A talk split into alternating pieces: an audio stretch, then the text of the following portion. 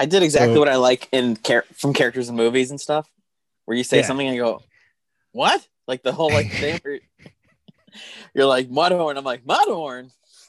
Mudhorn, what? Who, what are these? Who are these? Yeah, it's like my favorite line from The Simpsons is when uh, the kid goes, and then the baby looked at me, and he's like, "Baby looked at you." Completely unnecessary line. I just love it. Like, Uh, is that like the sitcom like the those uh the noises that aren't lyrics but they make the they they really bring the song together right like the oh, for sure. should- yeah like the the scattle Yeah, well, I love those. it's a I mean- Minnie Minnie the moocher but for sitcoms Yeah, it's like uh the Sesame Street follow that bird. We're like, you need to be with birds of your own kind, and then a bird in the background goes, own kind. And you're like, own yep, kind no dude Mudhorn. Mudhorn what oh yeah, if, if I had a I- Star Wars sitcom, that's what would happen. It was like someone's like, Yeah. there's a Mudhorn outside. Like, Mudhorn outside? what what uh there really needs to be like a mr belvedere star wars style or just some just outlandish sitcom like i mean uh it's destined to happen one day. it's gonna maybe and if it if if uh if taika waititi can do it then maybe it'll be uh be worthwhile but Mhm. i don't know I'm, I'm worried Oh, you're worried about a show that doesn't exist yet? Yep. That's what Star Wars that's what being a Star Wars fan is all about. Worrying about something that isn't actually real and hasn't Yeah, happened, and you have whether or not it will mess with to- canon. Yeah. Mhm, exactly. You're like, Can hey, we all fight about idea. Yeah. They're not going to pull it off well. And you're like, but you're the one that had the idea. You're not going to make Yeah. it. Yeah. Yeah, but it's not going to get pulled off. Yeah, no, no, that's that's the that's the paradox of fan service in the Star Wars world. Yeah, exactly. uh, people do that with their own lives all the time. No, yeah. and Where do you think where do you think they got it? You know, From Star Wars fan service. exactly. it's human nature, my friend. it all starts Yeah. with Star Wars fan service. And why is that, Aaron? Because it's all from a galaxy far, far away a long time Mhm. ago. Yeah, and then the mail guy comes in and goes, long time ago. All right. I'm like, all right, this guy, I get him. Guys, you guys are like, wait a second, this isn't an episode based on, yeah. On an episode. No. What do you guys? What do you mean you're doing an episode not based on an episode? I warned you. I warned you we were going to do this, and here we are. We're doing it, guys. Is this the way? It's a Mandalorian podcast. Our first episode, not specifically breaking down an episode. We are going to break down the dark saber. Yeah. It's uh, Heck yeah, we are. yeah, which is weird because when Andy and I came up with this idea, Andy was like, "Oh, cool, yeah, I'll send over a couple episodes for you to watch so you can know about it." Uh, apparently, someone bought a circular saw outside my window. hey there. Next door to me, by the way, is a That's- hotel. So someone brought their circular saw to a hotel. That's And, uh, perfect. Stimulus check going uh, putting, you know, putting America back to work. yeah. One hotel room at a time. But yeah, Andy's like, "All right, cool. Here's a couple episodes," and I'm like, "Oh, no problem, easy peasy." And then you're like, "Wait a second, did I just trade in doing a whole show about one episode to doing a show about seven episodes?" Pretty much. But I will say, the time did go by really fast. After the first episode of Rebels, I was like, oh man, 20 minutes is way short. It's a way short Yeah. amount of time. And then plus it's like two minutes of like opening credits music and two minutes at the end. Yep. So you're just like, whoa, yeah, like those three episodes that got me started only took an hour. And I was like, this is okay. You know what? I, I get it. I can see this. it looked much worse. It, it looked like it looked like some sort of group project for school, right? Is what you were thinking. Yeah. And and then but and that's partly because we're used to the 35 to 40 something minute, you know, episodes that are in the Mandalorian shows. But mm-hmm. yeah, like you said, that when you when you get down to it, you know, they're really and you and we, you know, just as a, a passing aside, you can understand or it's so much harder, I bet, to write a Rebels episode or a Clone Wars episode. Just You think it's harder? Oh yeah, I bet. I bet it's harder. I feel like, well, okay. So there was less layering in those cartoons. Yes, that's true. And so I was like, oh, I could see how these could also fly by much faster to write on it. I feel like the three episode arc I saw, I mean, I saw a couple episode arcs before you guys get too worried about this. The Yeah. first three episode arc I saw was all the work of writing one Mandalorian. Yeah, no, and and and you can see because of the way that so, um, so I I pulled up my little homework assignment to Aaron that I sent him, Mhm. um, and so just just real quick, so the introduction was um, I had linked him, uh, Alex from uh, Star Wars Explained, uh, did a really nice concise um uh, history of the dark saber. yeah, I watched then- a couple of videos about the history of Yeah. the dark saber, but then I watched a couple episodes of Rebels and then a couple episodes of Clone Wars. Yep. And so Clone Wars season five, episodes four, uh, 14, 15, 16 is the arc that Aaron is talking That's about. Mhm, correct. and then um and then I in in pulling stuff from uh Wikipedia, I noticed that there there was um there was a season four um episode, but I don't know if you saw if you watched that because I kind of said like eh, if you want to watch it, you can. Um and then No, I went straight to Clone Wars after that, or was it Rebels I went to after? you went yeah, the, Went so Rebels Rebels would have been afterwards. Yeah, and so just yeah, and was for and for stuff. for timeline perspective, right? Clone Wars, the Clone Wars stuff happened earlier. That's all, um, you know, Mm-hmm. far before Battle of Yavin, uh, during the prequels timeline, and then Rebels is is in the timeline, you know, just before Battle of Yavin, uh, and so that was, um, well, that was abrupt. Um, so that was season three, I believe, uh, episodes eleven, uh, and 11 15 and 16. 15 16 and then um it's they started season four with a two episode uh two episodes together and it was called heroes of mandalore and and and that to me was to me probably the the one that we'll, we'll see from your your reactions but that's the one i feel that has the best catalyst of seeing the dark saber together and then also sort of showing us the the mandalorian homeworld so All right. And so uh, to bring us back down to casual listening levels. yeah yeah Now that we've talked about the numbers, uh, I let's start from the very beginning, as they say in Sound of Music. Yeah. And that is the dark saber was created by Tar Vizsla. yes And how long ago was that? That was a long time ago. So, uh, I hear I'll in a give the galaxy far, far away. I'll give the exact answer just because it'll make someone laugh. But it's Mhm. I believe it's uh 1032 BBY. So it's Mhm. uh so it's a but it, it's uh Tar Vizsla was the first uh the first Mandalorian to be um accepted into the Jedi Order. And uh and he trained with the with the, the Jedi Order and he uh, ultimately achieved the rank of Jedi Knight but just as a quick aside for for um, folks so part of the process of being a jedi that we we get we've seen in some of the animated series is the process of and we've seen some in, in some of the features as well is building your own lightsaber Mhm. uh, and and so to a certain extent the the uh, prequels were all about like colorful lightsabers and Yeah. so you know kind of everybody had a color and you know except the you know only mace had purple but you know we saw a lot of different colors and i, I think part of the thing that was interesting about um, the uniqueness of Tar Vizsla being the only Mandalorian brought into the order was that his blade that he made, that he crafted, was actually a black blade. Uh, Mhm. and I believe, at least from the way that uh, Pablo Hidalgo and other people that talk about the, you know, the creation of some of these things, like story wise, this is a Dave Filoni and a George Lucas together coming up with Yeah, it the sounds like they did this creation of the dark saber. Yeah. And of course, it is unlike any other lightsaber, truly a one of a kind item that he created, which then becomes kind of the Excalibur of Mandalore. Yes. Yeah, it Where does. Those who hold it control Mandalore. All yeah. right. And that's you know, and there's uh there's some you know intrigue around uh, how it becomes that much like Excalibur, um, but Mhm. after uh, after reaching the rank of Jedi Knight, um, it a lot of this is, is sort of Legends legacy, so it's kind of on the edge of the canon.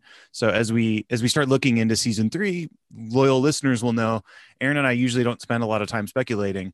Um, so what we talk about with the dark saber, we're just going to very lightly talk about because season three could could shape or solidify what we know about it when we're yeah. we're, when you saw it on the um, outside of canon, you're like, well, this dark saber has now become canon. yeah But all these other things, and they're showing that a decent amount of the history that is in Clone Wars and Rebels Yep. is being completely transferred. The, the credits transfers directly in and it's not they have made reference to Bo Katan's life seems to be pretty intact as far as canon.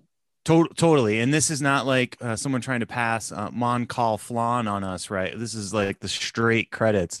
So, uh, so what, what I mean is, I was just going to mention the the backstory of what we know about Tar Vizsla, and that is very much in sort of the the specter of legends. So we have elements that come in to that, but he left. We he believed we he left the Jedi Order, went back to Mandalore, was uh, united at Mandalore, uh, ruled uh, uh, for a period of time, uh, and then we don't know how, but after his passing, the dark saber ends up back in the Jedi Temple, and so that's where I was headed, headed with that. Yep, and it's kept there. And for those uh, for folks that played the Old Republic games, um, they may remember that there was an element, you know, sort of a story MacGuffin, if you will, about this notion of Tar Vizsla's helmet was a, a big part of of um, the Old Republic games. Um, again, that's all sort of legends, but the the notion is around the time of the Old Republic, House Vizsla breaks into the Jedi Temple and steals the dark saber back and then brings it back to Mandalore and that's really the point when it becomes sort of the symbol of the thing the ruler of Mandalore Ma- Yeah, the, territory Mandalore. cup, if you will. Yes, the Territory Cup. Uh, I'm trying to think of other things, right? The Ashes Cup, uh, the Stanley Cup. You know, any of these grand, amazing uh, things. But also, I know they had to break into the Jedi Temple, but it really Yeah. is going to its rightful place. It That's is going to its rightful place. Totally. Of it, Yeah. where it's yeah. just like, oh yeah, no, no, no, this was maybe kept here, but it really should go back and hang out at this place. It's kind of like, although you can win the Stanley Cup, it does go hang out at the Hockey Hall of Fame for the most part. totally That's right. But its house. But let's think about this, right? It's a little bit like if Italians decided to go break into the Louvre and take Mona Lisa back to where Mona Lisa is supposed to be, right? Um, Mhm. so yeah, exactly. so- and they put it in wherever, like I don't know where the Pope's house is or whatever, but Yeah. they put it in somewhere a holy place for the, everyone in the Holy Land to go investigate, and look at, and Yeah, worship. It's not like it's like this isn't this isn't a Mm. giant looting. This is to put their creed in the center of their own creation and land. and and I just mention it because it's one of these things where the the sort of territoriality of it. So the fact that House Vizsla does this, um, it's a it's a just. Uh, it was a just thing for them to do, but the point, you know, is that the rift between the Mandalorians and the Jedi kind of goes a long way back, right? Mhm. Um, and for the point of our conversation, we don't need to go into that. That's way back. That's like you know, Yeah. like three thousand years before the other sort of things we're talking about. but, but something the- that's not canon to Mandalorian yet, Yes, but is I just think it has to become is that Maul ends up with this. Yeah, and well, it okay. So, well, just to just just to offer as an aside, it how Maul ends up with it is canon because it's because Clone Wars and Rebels are included in in what we consider canon. Okay. Um, so so it is so it is canon, but um, but I'll and and we can we'll we'll trace a little bit into that, but Because So in my mind, it- although everything that's happened in those so far has proven to be canon and Mandalorian, yeah, I'm like that doesn't necessarily have to be true throughout all of it. It's just so far that's the way it's been. That's the track Yes. record. Yeah, and I think what you're hinting at, and I'm just I'm being you know a little fiddly with my my terminology, but what you're hinting at is is that things will often get introduced in the animated series and then they're sort of clarified in live Mhm. action, and so that That's that true. could that could be something that we're we're gonna see, right? Um, Yeah. But but the the notion is you know from the from sort of uh where we're at with this. So this happens around the old Republic time. Um, the fall of the old republic because someone will someone will be interested in that is you know that's um, right about maybe a thousand bby something along those lines Mhm. um, and so we've mentioned this so loyal listeners bear with me but there's a sort of of Greek city state style style structure to kind of how Mandalorian space is ruled and how power sort of flows within um, the wider Mandalorian world. Um, uh, so there's, or you can also describe this. I think on Wikipedia, the way they describe it is it, that there's a pyramidal power structure. So there's a Mandalore ruler, and then Mhm. you know whatever house he is from sort of has uh, has a, a you know a bit more clout or power, and then there are other houses, and they'll be allied, um, you know, either in opposition or alongside or sort of you know for the Kind of like Congress if we had more than a two party system. Yes. And then underneath the houses, there are clans. And so, as an aside, you know, I've said, you know, probably five times now, I've used the term House Vizsla. And, and so, what, what, what, for folks that are curious, just to, as from, since we're following along with a little bit of our, our sort of Wikipedia edition of this, is this the way? Um, Hmm. Clan, Clan Saxon, Clan Vizsla, and Clan Ren make up um, what we at least know of as House Vizsla. So the clans are that kind of the tribe level. Um, and then for us, as a point of reference, right? Um, clan Mudhorn is a clan of two, right? And so they're not allied with a house, but um, but that you know, in essence, Din and uh, Din and Grogu make up uh, Clan Mudhorn just for a, a point of reference for us. So for, That's for like burning that- AOC. Yes, exactly. Or the squad, right? um Yeah. So so you know, uh the the people who've watched Clone Wars will, be probably familiar with some of these folks because um Clan Clan Saxon is probably the most scoundrelly of the clans because um they had individuals who who had allied with uh the Imperials and that was something we saw in the Clone Wars arc.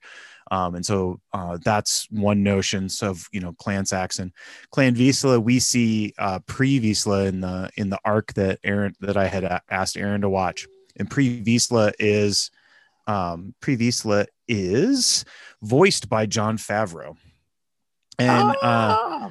and so uh, so that was and he you does know- appear in Mandalorian. Yeah and and so um well no he his uh, a relative of his appears in in mandalorian Ah, pa- paz. Vizsla. yeah so um and pre just for folks that think of you know like funny Star Warsy things, um, it's a joke to the, uh, one of the animators. Uh, they do pre-visualizations, and they came up with the name pre Vizsla as a play on pre-visualizations of the animation.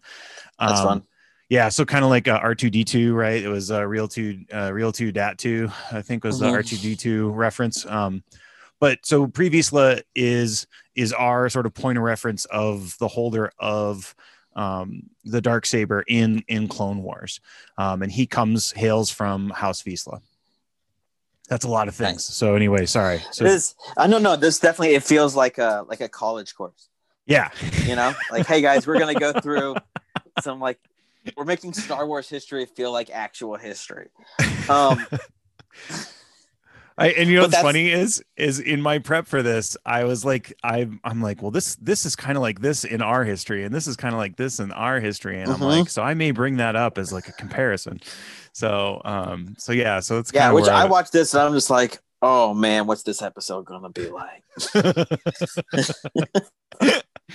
yeah, I'm hoping to make this feel as community college as possible for you guys. Um, that's my goal in this episode. Uh, okay, wait. So we're at the previs the part. yeah. I mean, and, And- and if we we can go backward and forward however you'd like, but I I was just trying to I was just trying to get us from where I started in the backstory to to the arc that was the first that you watched. Of course. Um, but I'm trying to, I, yeah, I'm trying to pull us up to it because you know Oh, we're okay, still in our, okay. ba- or, we're still in our post history. Like we don't Yeah, have like okay. This is explained in the cartoons, but this isn't really like shown. It's almost no, like no.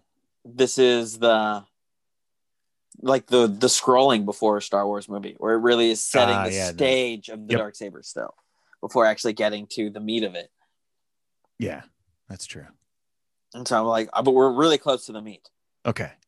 I wa- I want the I want to gnaw on the meat. Let's gnaw on the meat. Yeah, well, take me there, Andy.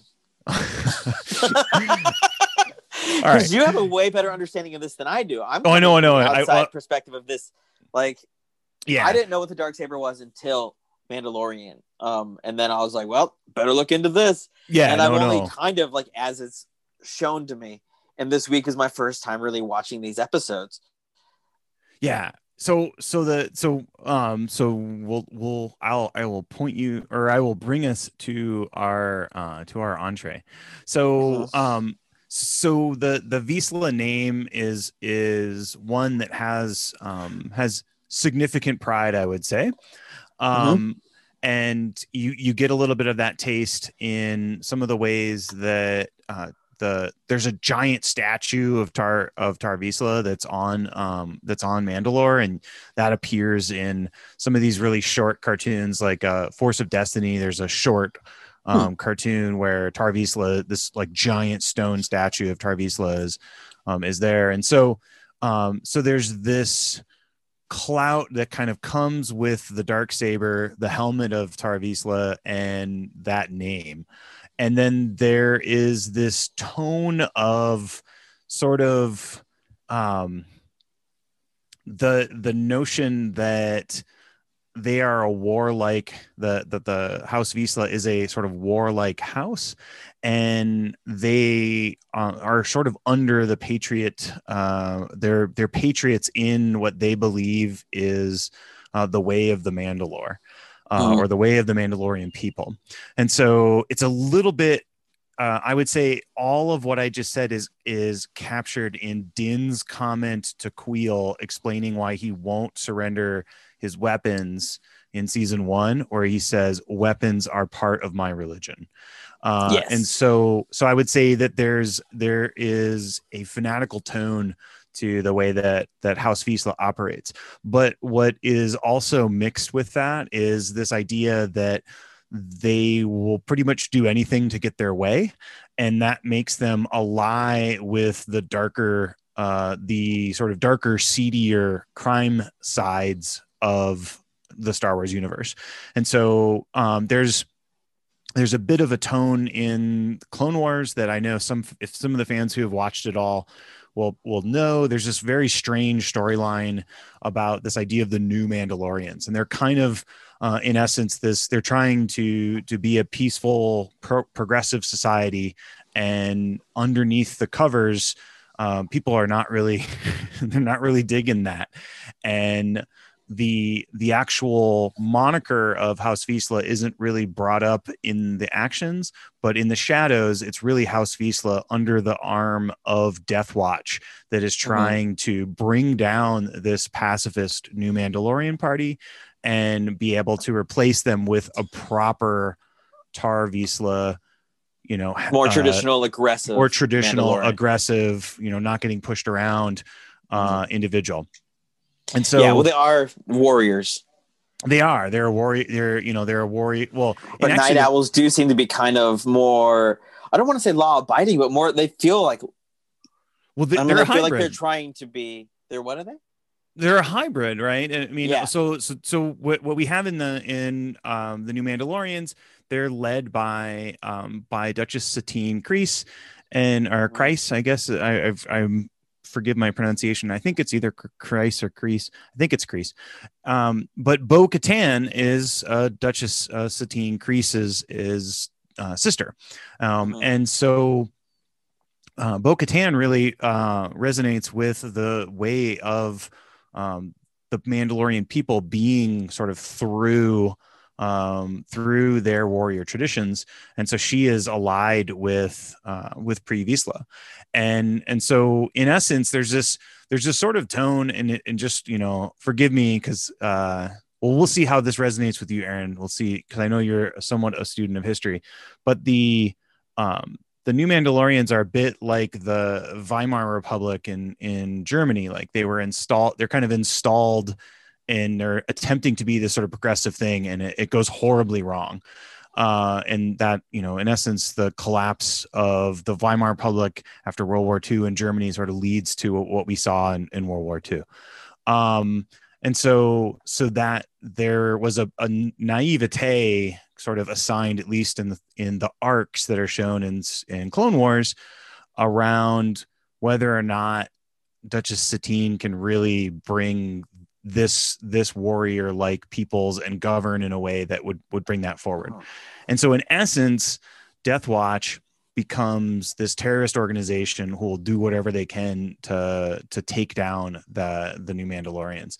And they're almost like an Irish Republic Army kind of a thing where Hmm. they're they're just in their actions. Um, they're very much uh, drawn uh, from tradition, and that tradition is also what makes the the rift between those people so deep. And and at the same time, depending on what elements you bring in from the legends tradition which you'll see a little bit of coverage from alex on on the star wars explained and then in star wars theory and a few other the, the youtube channels the the death watch was not necessarily like an up and up organization uh, and and we see that in the arc by the fact that they're gonna they're like certain pretty much living by the the enemy of my enemy is my friend and Mhm. In the wake of a previous arc in uh, Clone Wars, Darth Maul uh, and his brother end up finding themselves um, basically waylaid in space in an escape pod, and they've passed out because they didn't have enough oxygen. And Pre Vizsla and the Death Watch crew grab them, save them, and then because they're sort of struggling, they need troops, they need numbers, they need the ability to be, continue to make strikes they ally themselves with Maul, and that's how Maul Mm. gets into the world.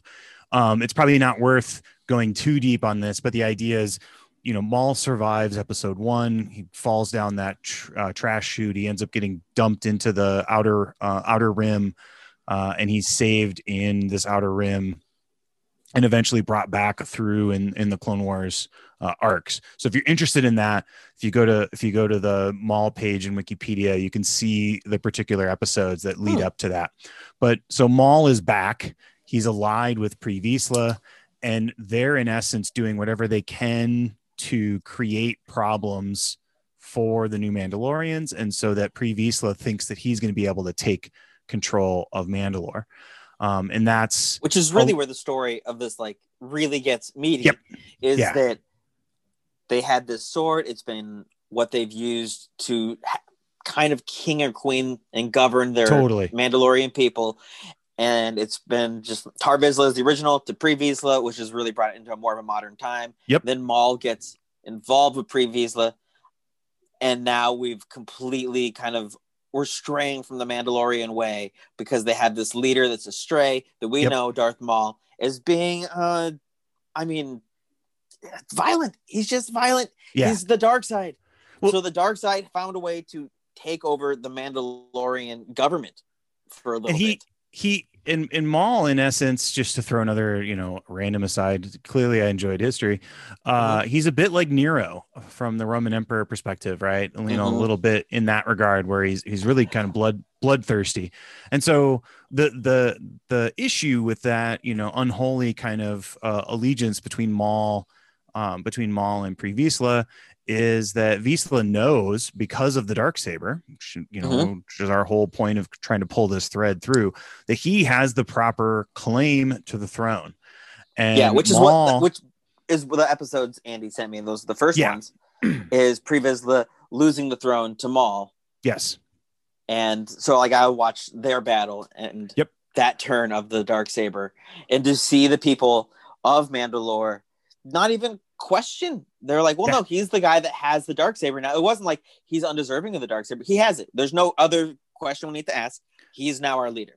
Well, and the the real notion there, right, is uh, what's the what's the adage? Uh, game game respects game, right?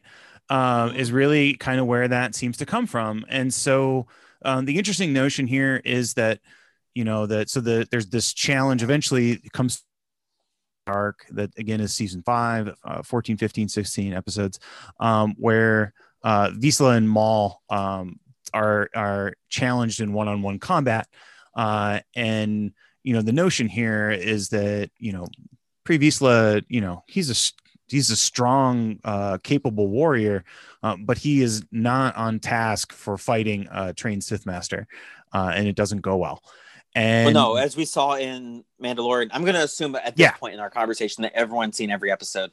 We watched Luke Skywalker go through uh, a whole battle Yes. very fast in like about 90 seconds, two minutes that took all of the Mandalorian crew a good half an hour to get through because the Jedi are just more trained in this. They are Yeah. just a stronger breed.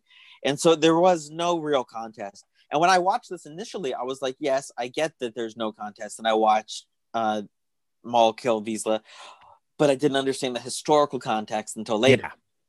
Yeah. And so so for for us, so we hear so so pulling back, you know, it's kind of pulling back for a moment from the so so to me, this is the this is our fillet. This is the meat.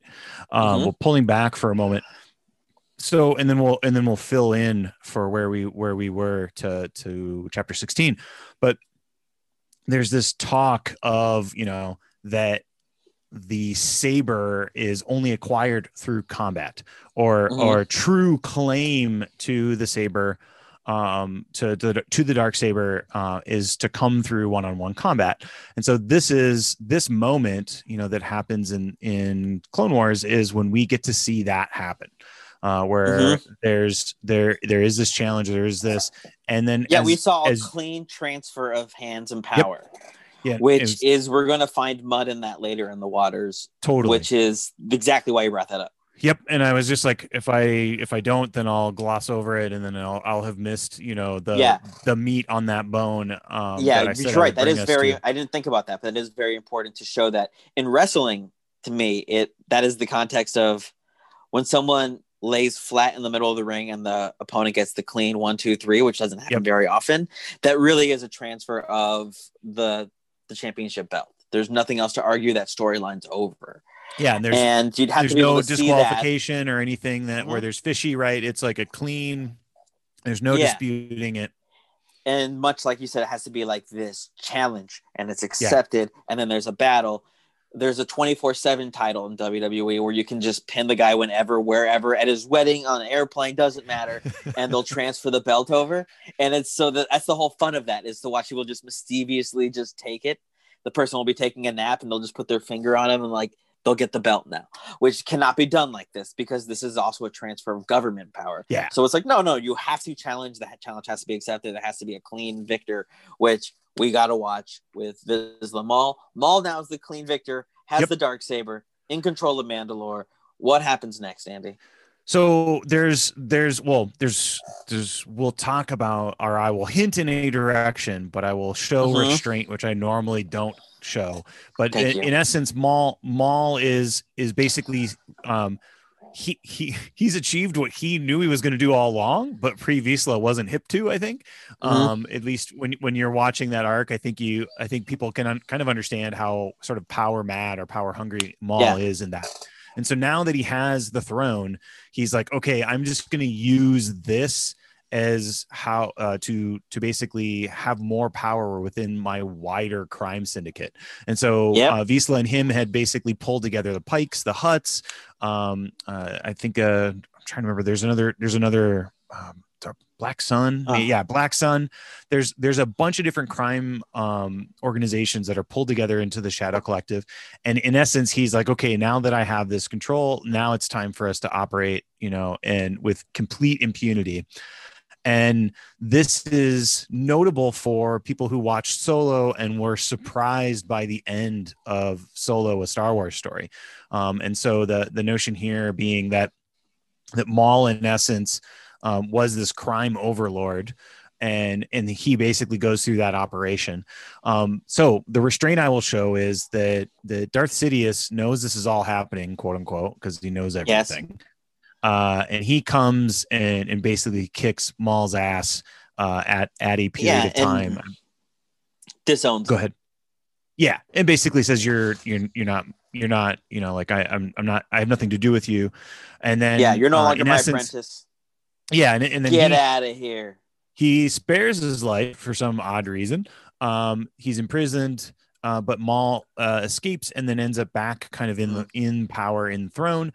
Um, for those that haven't watched season seven of of Clone Wars, then you get to see uh, the the dis, you know the dethroning of of Maul um, at that point. Which, by the way, if you haven't watched any of these cartoons and you're listening and go, oh, this sounds interesting, that's why you should be watching Clone Wars. yeah, and so You get to watch one- the recreation of Maul. Totally. You get to watch him take over a, a whole government, become a crime Yeah. lord, and then lose it all. and then so lose it all, like which is Scarface with Darth Maul. Yeah.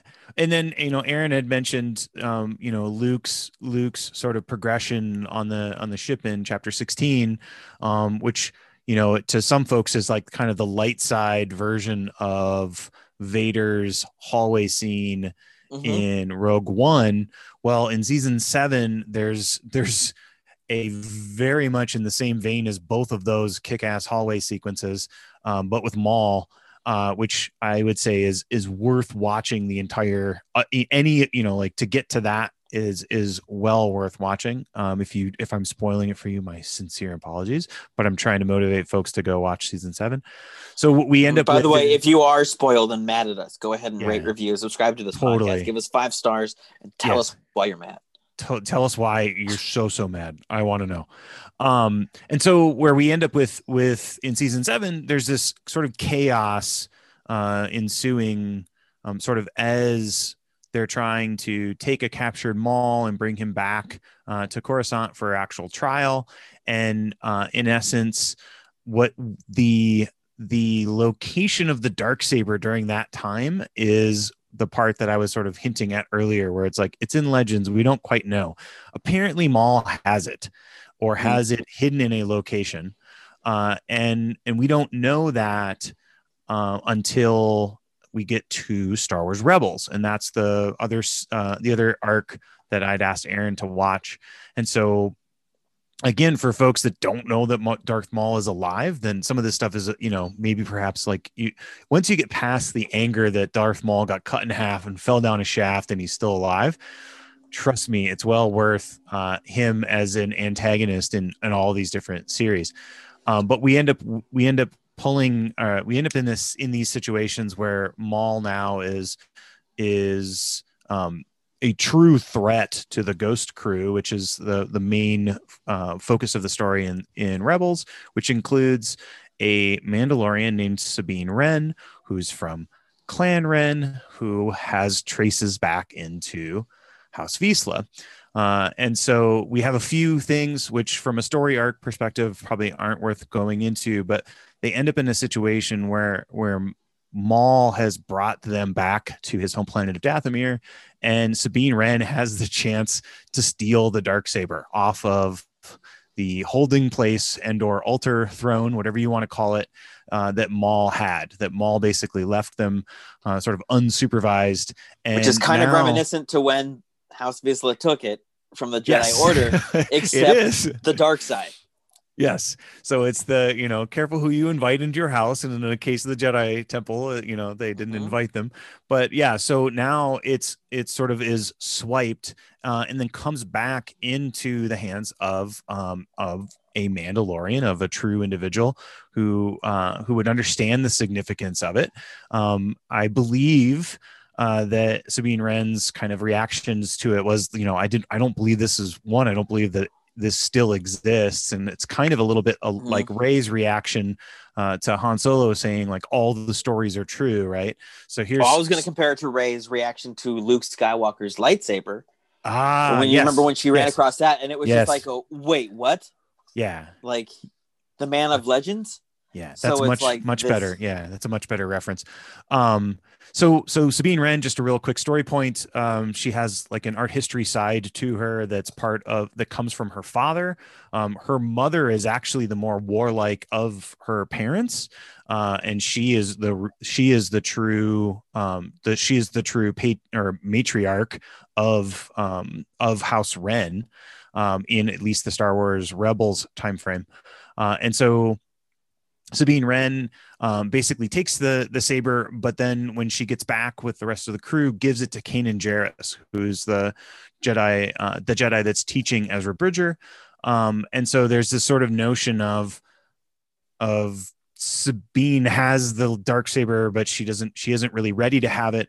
There's a significant concern, but calling back to the the duels with Pre Vizsla and and such, where by just just the very nature of Sabine being a Mandalorian with the dark saber in her possession, someone would challenge her to a fight, uh, and it could go particularly bad uh, if she's not mm. trained. And so there's a bit of a Mr. Miyagi training arc that's offered for uh, saber skills. That's in the arc of uh, I think that's I think that's uh 14 and 15, the season 3 14 15. Um and then we get this notion of a trained Sabine Wren uh, leading a Mandalore, a, a collective of hands to um, to overthrow clan the individuals from Clan Saxon who are now Imperial uh, allied with the Imperials and have control of Mandalore, and that's the beginning of season four. That's again the mm-hmm. Heroes of Mandalore uh, two part episode that I mentioned. So uh, we have uh, Gar Saxon and uh and gosh i can't think of the other saxon's name um that's the governor. i don't know. Yeah you don't know so it's okay. Um someone will be like oh you can always correct me in the reviews. That's a great way to do it. Um and so we had this sort of my favorite part clash. whenever that happens is they go that's why i should be on this show instead of you. And i go thank you. Yeah. Well, hey there there you go. You know which guys a, you're you're welcome yeah. to to take over my show. You just gotta challenge me to my saber. Yes, yes. And then we need to battle it out. yeah, well, it's it's like it's a bit like the Mike Watt thing, though, right? Like start your own show. Um, yeah. right. So Mike Watt would always tell me to start my own band whenever I would uh I'd shower him with compliments. Um, so so there you go. Uh, but so we we have this moment in um in season four or you know the first two episodes of season four where we can see the imperial occupation of uh, Mandalore uh, in that challenge, and in essence, it's Sabine Wren and Bo Katan Kryze who mm-hmm. are leading uh, that charge. And so we end that two episode story arc with Sabine yielding the dark saber uh, to Bo Katan, um, which is now going to have a huge impact yes. on the future of the show Mandalorian. Yes, because because Bo Katan accepts it. Yes, totally. And she totally not, accepts it. This is not a battle. This yeah. is not a clear transfer of power, and it is not welcomed by the Mandalorians the way that they didn't even question Darth Maul becoming the leader of Mandalore yep. when he murdered a Mandalorian, and he's just just happens to be a great villain. Yeah, like this is like, oh no, we're gonna transfer this power because it's the person we believe should have it, and they're like, nope, no murder, no fight. Yeah. we don't we don't accept this. Well, there's an interesting thing, and, and I kind of passed over this for a moment. So, so I mm-hmm. should I should offer this because this is one one of those things that you notice on reviewings of these things. So, so you, in the arcs of the Clone Wars, we see mostly human representations of Mandalorian people, and yes. and so so it if you were confused about this idea of the Mandalore, man, the being a Mandalorian is about creed and not and not about race that is that it was somewhat conf, you know i would say confusing in, in clone wars. And so understanding that it's a creed makes the acceptance of maul as leader I think a little more real, uh, mm-hmm. where it's not like this alien dude who has tattoos on his face, who's a Sith Lord, and also, you know, uh, he's basically El Chapo in space. Um, he he, uh, he you know the fact that he is accepted is a, a, little bit easier if you understand the, the notion of from the the That's perspective true, yeah. of I mean, being a creed. This is the so, way. This is the way. Uh, so indeed. it's like, ah, do, what do we even feel about it? What does it matter? This is the way. Yeah. It doesn't matter what you feel about it. And so they did not, that was not the way to hand yeah. over and accept. And so I was like, how do you feel about it? Doesn't matter. This isn't the way. And, and, sorry, go ahead. Well, no, and, and so then so we see this notion of a peaceful transfer. We see a peaceful transfer of um of the saber from uh from Sabine Wren to Bo Katan in front of everyone that fought in that in that conflict. Yeah. So just I just that's worth mentioning, right? So when we look at chapter 16, you know, there really is only the witnesses on the bridge of Gideon's ship that would mm-hmm. know mm-hmm. how Bo-Katan got the saber, right? And so if yeah. you want to be really crude, you're like, well, just kill Gideon and and then we'll just keep the secret right and it'll be like yeah. the star wars version of i know what you did last summer um and it'll all work out but um so every all of those individuals all of those fighters all those warriors knew that sabine wren yielded it to bo-katan and so what we uh-huh. don't what we don't know that's going to likely be probably filled in maybe through flashback or things like that. We won't spend a whole lot of time on this again because, like I said, Aaron, Aaron and I don't really try to speculate as much. But after that, here is a Mandalore season four, episode one and two. Then the Bo Katan is the ruler of Mandalore, but there is still Imperial, the Imperial occupation or in the Imperial situation. And so, uh-huh. somewhere between Bo Katan getting the dark saber and where we are in episode eight, or I'm sorry, chapter eight of season one. Um, so the dark saber is lost to Moff Gideon, and so yeah, Moff Gideon in, eventually gets it in some way, somehow, unknown to us. We, we will, know I, we know it's around the purge, right? So mm-hmm. we know that we know that the great that we well we know because of season two that Bo Katan survived the Great Purge and we mm-hmm. know that Gideon was there, and we know that that's the connection for how he knows Din Djarin's name, and so we we but what we don't know is, you know, did Bo-Katan lose uh, lose the saber to to Gideon in a fight? Was it a challenge? Um, you know, did Gideon get it by questionable means? He seems to understand the rules of how it's supposed to be transferred. So, um, but that and they be... both respect it over yes over their hate for each other yes. which is fascinating. And that's why I feel like this has to be what part of the storyline that we're going to be getting in season three. We'll be filling in these holes. Yep. These are the current holes that we have at the time of this posting. So, so that's like, I know that we are a show that's filling in answers, but it's also really fun to say these are the answers we don't know yet that yeah. Star Wars is leading to us. And you know, they always do the slow reveal, and I love this about Star Wars. Yeah. And so currently Wikipedia lists that Din Djarin is the holder of the black yes. saber, the dark saber. I'm sorry. Yeah. Um, that's a huge screw up. I know that now we'll you guys fix, are like, I'm definitely challenging him. We'll fix it. In, we'll fix it in post. Since I do post, we're not gonna. um, I'm gonna just release it like that. No, but they have Din Djarin listed as that, and I know that Din Djarin didn't want that. Yeah. He wanted to just hand it over to Bo Katan and be like, all right, cool, story's over for this part of the thing. And that's not what happened.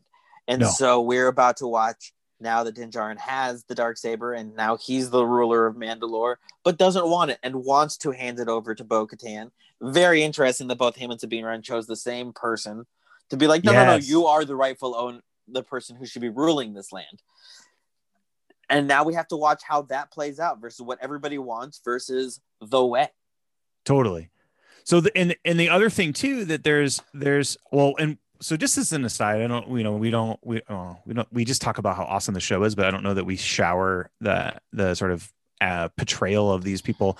But Katee Sackhoff's uh, acting in in chapter 16 i think is r- really excellent and i think we won't well I don't think we'll know how excellent it is until we see more of the complete story. And in, I don't think we will until the end of season three. Yeah, but but there definitely is. If you go back and watch, in her face, she's mad because she yeah. wants to accept the saber, but she also knows that she can't because she's also even the actress is well aware of the history because she voiced the character in the cartoon. Yes, how cool is that? And That's so cool. she's well aware of all of that, and she's able to express all that in her face through a matter of a second and a half before being like, "No, you you're the ruler of Mandalore. Congratulations. yes. I'm so happy for you. So the one I mean that's I'll, our I'll... current history of the dark saber. Andy, um, you're raising your hand. Yeah, well, no, no. So I just, I just want to offer one little thing, just because we got to Din, Din Djarin mm-hmm. being the the holder of it, and I wanted to kind of go all the way back. And so, okay.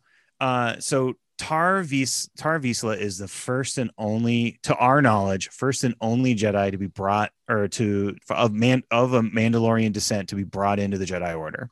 And mm-hmm. there's this sort of this sort of bridge between two warring factions to the Jedi and to the Mandalorian people of how you know disparate that group was.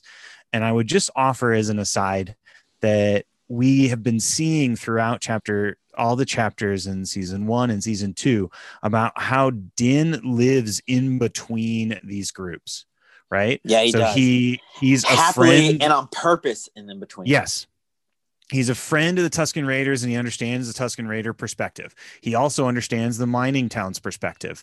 And so we get this kind of view within chapter 9 of how he's in between that, right? We get these different spots of where he's in between and I'm I'm wondering now if all of these all of these small character devices that have been happening that are just kind of neat Star Wars moments are actually pulling us into sort of Din as the modern day Tar Vizsla.